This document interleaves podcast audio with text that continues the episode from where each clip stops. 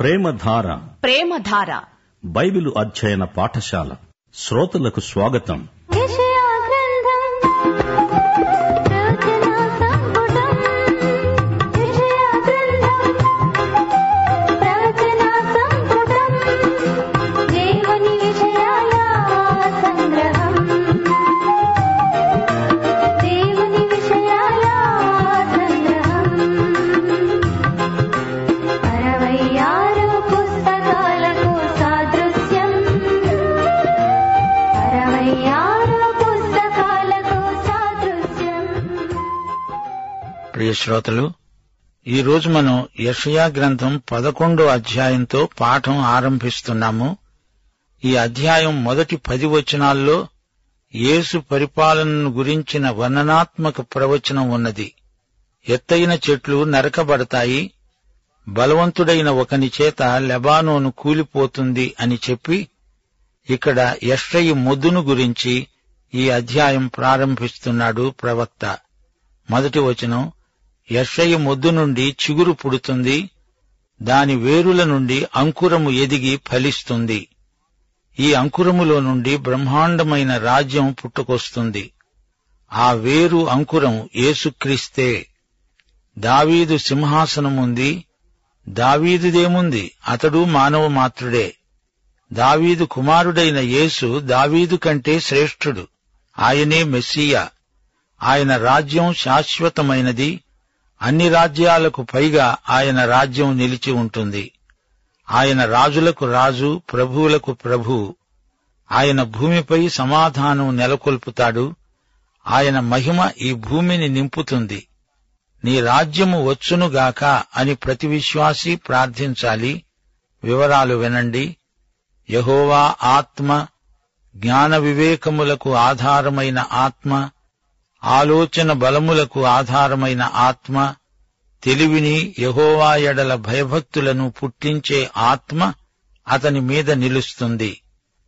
యహోవా భయము అతనికి ఇంపైన సువాసనగా ఉంటుంది కంటి చూపును బట్టి అతడు తీర్చడు తాను విన్నదానిని బట్టి విమర్శ చేయడు నీతిని బట్టి బీదలకు తీర్పు తీరుస్తాడు భూనివాసులలో దీనులైన వారికి యథార్థముగా విమర్శ చేస్తాడు తన వాగ్దండము చేత లోకాన్ని కొడతాడు తన పెదవుల ఊపిరి చేత దుష్టులను చంపుతాడు అతని నడుమునకు నీతి అతని తుంట్లకు సత్యము నడికట్టుగా ఉంటాయి తోడేలు గొర్రెపిల్ల వద్ద వాసం చేస్తుంది చిరుతపులి మేకపిల్ల వద్ద పడుకుంటుంది దూడ కొదమసింహము పెంచబడిన కోడే కూడుకొనగా బాలుడు వాటిని తోలుతాడు వాటి పిల్లలు ఒక్కచోటనే పండుకుంటాయి ఎద్దు మేసినట్లు సింహము గడ్డి మేస్తుంది పాలు కుడిచే పిల్ల నాగుపాము పుట్ట వద్ద ఆడుకుంటుంది మిన్నాగు పుట్ట మీద పాలు విడిచిన పిల్ల తన చెయ్యి చాపుతుంది నా పరిశుద్ధ పర్వతమందంతటా ఏ మృగము హాని చెయ్యదు నాశనము చెయ్యదు సముద్రము జలముతో నిండి ఉన్నట్లు లోకము యహోవాను గూర్చిన జ్ఞానముతో నిండి ఉంటుంది ఆ దినమున ప్రజలకు ధ్వజముగా నిలుచుండే యషై వేరు చిగురునొద్ద జనములు విచారణ చేస్తారు ఆయన విశ్రమ స్థలము ప్రభావము గలదవుతుంది పదకొండు నుండి పదహారో వచనం వరకు యేసు ప్రభువు రాకడ ప్రస్తావించబడింది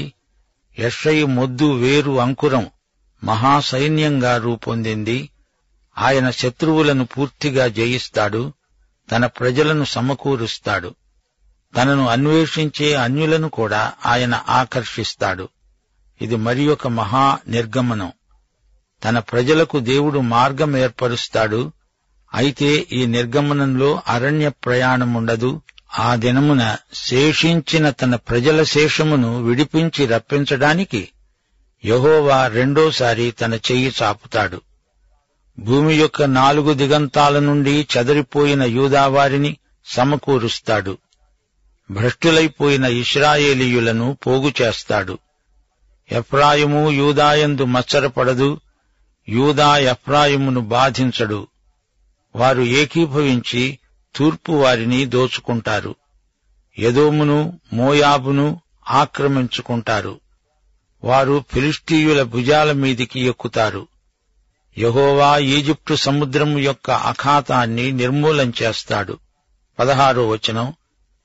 ఈజిప్టు దేశము నుండి ఇస్రాయేలు వచ్చిన దినమున వారికి దారి కలిగినట్లు అష్షూరు నుండి వచ్చే ఆయన ప్రజల శేషమునకు రాజమార్గం ఉంటుంది శ్రోతలు వింటున్నారా పదకొండో అధ్యాయంలో యెషయా ప్రవచనం యేసు స్థాపించబోయే రాజ్యాన్ని గురించి ఆయన దావీదు గోత్రికుడు ఆయన రాజ్యం శాంతి రాజ్యం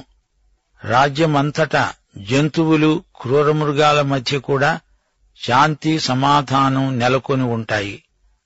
ఆ రోజున మనుషులు నిశ్చింతగా వన్యమృగాల మధ్య కూడా తిరగగలరు ఉత్తర దేశం చెరగొనిపోబడిన సమయంలో దక్షిణాన యూదా కూడా శత్రుముట్టడిని ఎదుర్కోవలసి వస్తుందని యెషయా ప్రవచించాడు వెయ్యేండ్ల పరిపాలన పరిపాలకుడు ఆయన శక్తి ప్రభావములు ప్రవచింపబడినవి ఏడు నుండి పన్నెండో అధ్యాయం వరకు అంతా ఒకే అంశం అహాజు కాలంలో చెప్పబడిన ప్రవచనమిది ఇంతవరకు రాబోయే మహాశ్రమల కాలాన్ని గురించిన ప్రవచనం విన్నాము పదకొండో అధ్యాయం మెస్సియా రాజ్య ప్రవచన అధ్యాయం క్రీస్తు వస్తాడు రాజ్యం స్థాపిస్తాడు యషయి వేరు చిగురు ఈ యషయి ఎవరు ఇతడు దావీదు తండ్రి ఇతడు బెత్లెహేము పరిసరాలలో గొర్రెల కాపరి యేసు ప్రభువు కాలానికి దావీదు వంశీకులు వ్యవసాయ వృత్తి చేపట్టారు ఆ తరువాత వడ్రంగి పనులు కూడా చేశారు వేరు అంకురం యషయి నుంచి వచ్చింది వేరు చిగురు కొమ్మ యషయ నాలుగో అధ్యాయం రెండో వచనం ఆ దినమున యహోవా చిగురు మహిమ భూషణమవుతుంది చిగురు వేరు అంకురం ఈ మాటలన్నీ యేసు ప్రభువుకే చెందుతాయి యషయా యాభై మూడో అధ్యాయంలో యేసు లేత మొక్క ఎండిన భూమిలో మొలిచిన మొక్క మత్తయి వార్త రెండో అధ్యాయం ఇరవై మూడో వచనం ఆయన నజరేయుడు నజరేతు నుండి మంచిదేదైనా రాగలదా వచ్చింది యేసు వచ్చాడు ఆయన అంకురం అల్పమైనదిగా కనిపించింది యేసు దావీదు పట్టణమైన బెత్లహేములో పుట్టాడు అది దావీదు పట్టణం అతని తండ్రి అయిన యషయా పట్టణం కూడా యేసు ప్రభువును నింపిన ఆత్మ లక్షణాలు ఏడు ఒకటి యహోవా ఆత్మ రెండు జ్ఞానాత్మ మూడు వివేకాత్మ నాలుగు ఆలోచనాత్మ ఐదు బలమిచ్చే ఆత్మ ఆరు తెలివినిచ్చే ఆత్మ ఏడు దైవ భయం కలిగించే ఆత్మ యోహాను సువార్త మూడో అధ్యాయం ముప్పై నాలుగో వచనం దేవుడు తాను పంపిన వానికి కొలత లేకుండా ఆత్మను అనుగ్రహించాడు ఆత్మశక్తితో ఆయన వెయ్యేండ్ల ఏలుబడి జరిగిస్తాడు ఏసే మన జ్ఞానం ఈ లోకాధికారి సైతాను అతనికి జ్ఞానం లేదు వివేకం అంటే ఆధ్యాత్మిక అంతర్దృష్టి అంతర్వీక్షణం యుక్తాయుక్త విచక్షణ ఆలోచనకర్త ఏసే ఆయనకు ఎవరూ ఆలోచన చెప్పనక్కర్లేదు ఆయన ఆత్మ ఆలోచనాత్మ ఆయనే విశ్వాసికి బలం యేసు పునరుత్థాన శక్తిని మించిన బలం మరొకటి లేదు తెలివి దేవుని పట్ల భయభక్తులు మనకు కావాలి ఈ లక్షణాలు దేవుని వాక్యం ద్వారా పరిశుద్ధాత్మ మనకు కలిగిస్తాడు ఆయన దుష్టులను సంహరిస్తాడు మహాశ్రమల కాలంలో సైతాను విజృంభిస్తాడు అప్పుడు ఇస్రాయేలుకు సహాయం పైనుండే రావాలి మరే దిక్కు నుండి రాదు రెండు తీర్పులున్నాయి ఒకటి విశ్వాసుల కోసం రెండోది అవిశ్వాసుల కోసం శ్రమల కాలంలో విశ్వాసులు యేసు న్యాయపీఠం ఎదుట నిలుస్తారు ఆ తరువాత ఒక వెయ్యి ఏడు సంవత్సరాలకు ధవళ సింహాసనపు తీర్పు ఉంటుంది అవిశ్వాసులెవరూ ఈ తీర్పును తప్పించుకోజాలరు విశ్వాసులకైతే యేసుక్రీస్తు న్యాయపీఠం అది విశ్వాసులకు బహుమానాల తీర్పు ఆయన రాజ్యమందలి రెండు ముఖ్య లక్షణాలు నీతి విశ్వసనీయత ఆదాము కోల్పోయినదంతా మనం క్రీస్తునందు తిరిగి సంపాదించుకున్నాము యేసు ప్రభు రాజ్యం స్థాపించబడినప్పుడు అందులో ఎద్దు సింహము కలిసి గడ్డి మేస్తాయి ఇప్పుడో ఎద్దు సింహంలోకి వెళ్ళిపోతుంది సింహం ఎద్దును చంపకుండా వదులుతుందా సింహం గడ్డి మేయటమేమి విచిత్రమో దేవుడు సింహాన్ని సైతం ఎలా మార్చివేయగలడో ఊహించండి ఆయన రాజ్యం విశ్వవ్యాప్తమైనది ఆ రోజున యశ్షయి వేరు చిగురు ధ్వజం అన్యజనులు ఆయన వద్దకు వస్తారు ఆ దినం శ్రమల కాలంలో ఆరంభమై వెయ్యేండ్ల పాలనలోకి కొనసాగుతుంది ఈ వెయ్యేండ్ల పాలనలోకి అన్యులు కూడా ఆకర్షించబడతారు వారికి సమృద్ధి ప్రవేశముంటుంది ఇస్రాయేలుకు వాగ్దత్త భూమి పూర్తిగా అప్పగించబడుతుంది మోషే వారిని ఈజిప్టు నుండి బయటికి నడిపించాడు యెహోషువా వారిని వాగ్దత్త భూమిలోకి నడిపించాడు ఆ దినమున ఆయన ప్రజలకు ధ్వజం ఆ ధ్వజం యేసుక్రీస్తే అప్పుడు సాత్వికుడైన యేసు యొక్క ప్రజలు భూమిని స్వతంత్రించుకుంటారు అషూరు నుండి వచ్చే ప్రజలకు రాజమార్గం ఏర్పడుతుంది అషూరు నుండి పాలస్తీనా మీదుగా ఈజిప్టుకు రాజమార్గం ప్రియ శ్రోతలు ఇప్పుడు మనం పన్నెండో అధ్యాయానికి వచ్చాము ఈ అధ్యాయంలో ఆరు వచనాలు మాత్రమే ఉన్నాయి ఆ దినమున మీరు ఇలా అంటారు యహోవా నీవు నా మీద కోప్పడ్డావు నీ కోపం చల్లారింది నిన్ను స్తుతిస్తున్నాను నీవు నన్ను ఆదరించి ఉన్నావు ఇదిగో నా రక్షణకు ఆధారభూతుడైన దేవుడు నేను భయపడక ఆయననే నమ్ముకున్నాను యహోవా యహోవాయే నాకు బలం ఆయనే నా కీర్తనకు ఆస్పదం ఆయన నాకు రక్షణాధారమయ్యాడు కావున మీరు ఆనందించి రక్షణాధారములైన బావులలో నుండి నీళ్లు చేదుకుంటారు ఆ దినాన మీరు ఇలా అంటారు యహోవాను స్తుతించండి ఆయన నామమును ప్రకటించండి జనములలో ఆయన క్రియలను ప్రచురం చేయండి ఆయన నామము ఘనమైనదని జ్ఞాపకానికి తెచ్చుకోండి యహోవాను గూర్చి కీర్తన పాడండి ఆయన తన మహాత్యమును వెల్లడి చేశాడు భూమి యందంతటా ఇది తెలియబడుతుంది సియోను నివాసి ఉత్సాహధ్వని బిగ్గరగా చెయ్యి నీ మధ్య ఉన్న ఇస్రాయేలు యొక్క పరిశుద్ధ దేవుడు ఘనుడై ఉన్నాడు శ్రోతలు వింటున్నారా ఈ కీర్తన అంతా ఆనందమే ఉల్లాసమే ఆరాధించే ప్రజలకు ఎంతో ఆనందం ఉత్సాహశక్తి వారిలో ఉరకలు వేస్తోంది ఇది దేవుడు అనుగ్రహించిన రక్షణ తమను తిరిగి వాగ్దత్త భూమికి తెచ్చినందుకు దేవునికి వారెంతో కృతజ్ఞులు జాతులన్నిటి ఎదట వారికి గొప్ప సాక్ష్యమున్నది నిర్గమకాండం పదిహేనో అధ్యాయం రెండో వచనం కీర్తనలు నూట పద్దెనిమిది వచనం పద్నాలుగు ఈ సందర్భంలో మనం జ్ఞాపకం చేసుకోవలసిన వచనాలు యహోవాయే నా బలం నా గానం ఆయనే నాకు రక్షణ అయ్యాడు ఆయన నా దేవుడు ఆయనను వర్ణిస్తాను ఆయన నా పితరుల దేవుడు ఆయన మహిమను స్తుతిస్తాను యహోవా నా దుర్గము నా గానము ఆయన నాకు రక్షణాధారమయ్యాడు శ్రోతలు ఈ కీర్తన మనందరి స్తుతి పాఠం ప్రార్థన ఈ పాట వెయ్యేండ్ల పరిపాలనా కాలంలో దేవుని ప్రజలు గళమెత్తి పాడతారు అది దేవుని రాజ్యయుగం ఏడో అధ్యాయంతో మొదలైన ప్రవచనాలు పన్నెండో అధ్యాయంతో ముగింపునకు వచ్చాయి దేవుని ప్రజలపై తీర్పు అని మొదలుపెట్టి యేసు ప్రభు రాజ్యం స్థాపిస్తాడు అని చెప్పి పదకొండో అధ్యాయంలో ఈ అంశం ముగించాడు యషయా ప్రవక్త ఇప్పుడు ఈ పన్నెండో అధ్యాయంలో అందరూ ఆయనను గురించి గానం చేస్తున్నారు శ్రమలు గతించాయి ఇస్రాయేలు వెయ్యేండ్ల రాజ్యయుగంలో ప్రవేశించారు వీరిప్పుడు దేవుని పరిశుద్ధాలయంలో చేరి గాన ప్రతిగానాలు చేస్తున్నారు ఇది విలాపాల గోడ కాదు పరిశుద్ధ దేవాలయం విలాప కుడ్యం వద్ద వారిప్పుడు ఏడుస్తారు విలపిస్తారు ఎందుకనగా ఈ ప్రవచనం ఇంకా నెరవేరలేదు ఈ అధ్యాయమంతా ఒక కీర్తన ఎంతో శ్రావ్యమైన పాట క్రీస్తు రాజ్యమేలుతున్నాడని చెప్పి వీరు గానం చేస్తున్నారు విముక్త ప్రజానీకం చేసే స్థుతిగానాలు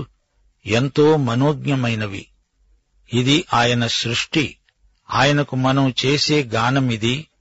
వారికి ప్రేరణ కలిగించిన సత్యమిదే భూమి మీది నుండి శాపం తొలగిపోయింది సృష్టి అంతటా ఆయన దయాళుత్వం కనిపిస్తోంది అయితే ఈ రోజున భూమిపై శాపం ఇంకా నిలిచి ఉంది ప్రస్తుతం యావత్తు సృష్టి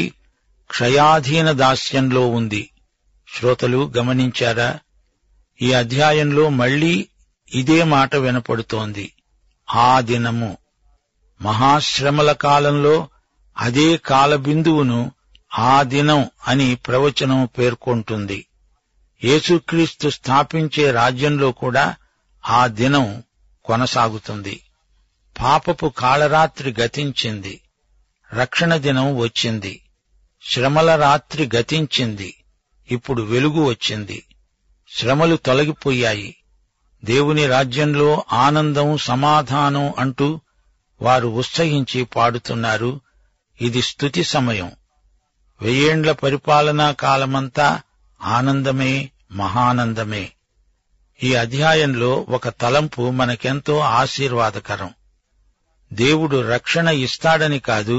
దేవుడే రక్షణ రక్షణ అంటే అదేదో కార్యక్రమం కాదు అదొక వ్యవస్థ కాదు మతాచారము కాదు ఆరాధన విధానము కాదు రక్షణ అంటే యేసుక్రీస్తు అనే వ్యక్తి ఆయనే యెహోవా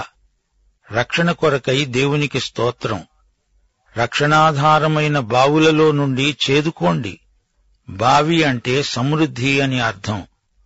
రక్షణ వల్ల ఆత్మకు ఎంతో తృప్తి దేవుని రాజ్యకాలంలో ఆనందోత్సాహాలు వెల్లివిరుస్తాయి దేవుని ప్రజల ఆనందానికి అవధులు లేవు దేవుడు తన బిడ్డల ఆనందాన్నే ఎక్కువగా మనస్కరిస్తాడు హృదయానందం పాటలు పాడుతుంది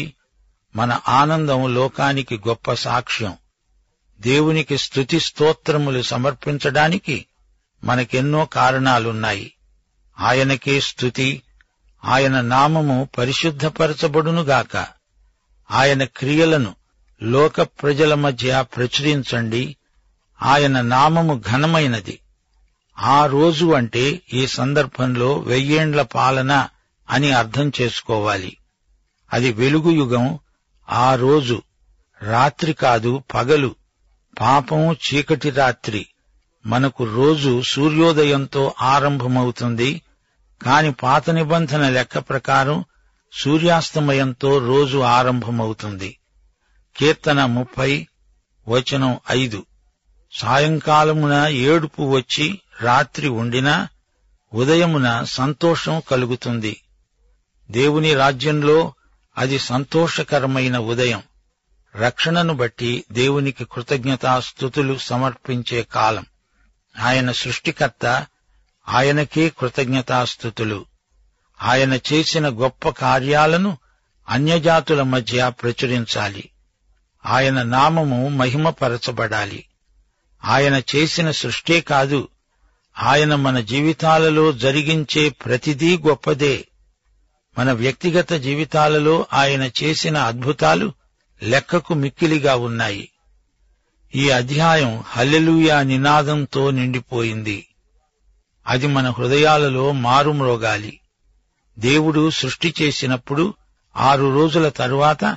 తాను చేసిందంతా చూచి బాగా ఉంది అన్నాడు దేవుడు బాగా ఉన్నది అందంగా ఉన్నది అంటే అది నిజంగా అందంగా ఉంది అని గ్రహించాలి మనలను క్రీస్తునందు ఆయన రక్షించాడు సంరక్షిస్తున్నాడు ఆయనకు మనమెంతో కృతజ్ఞులం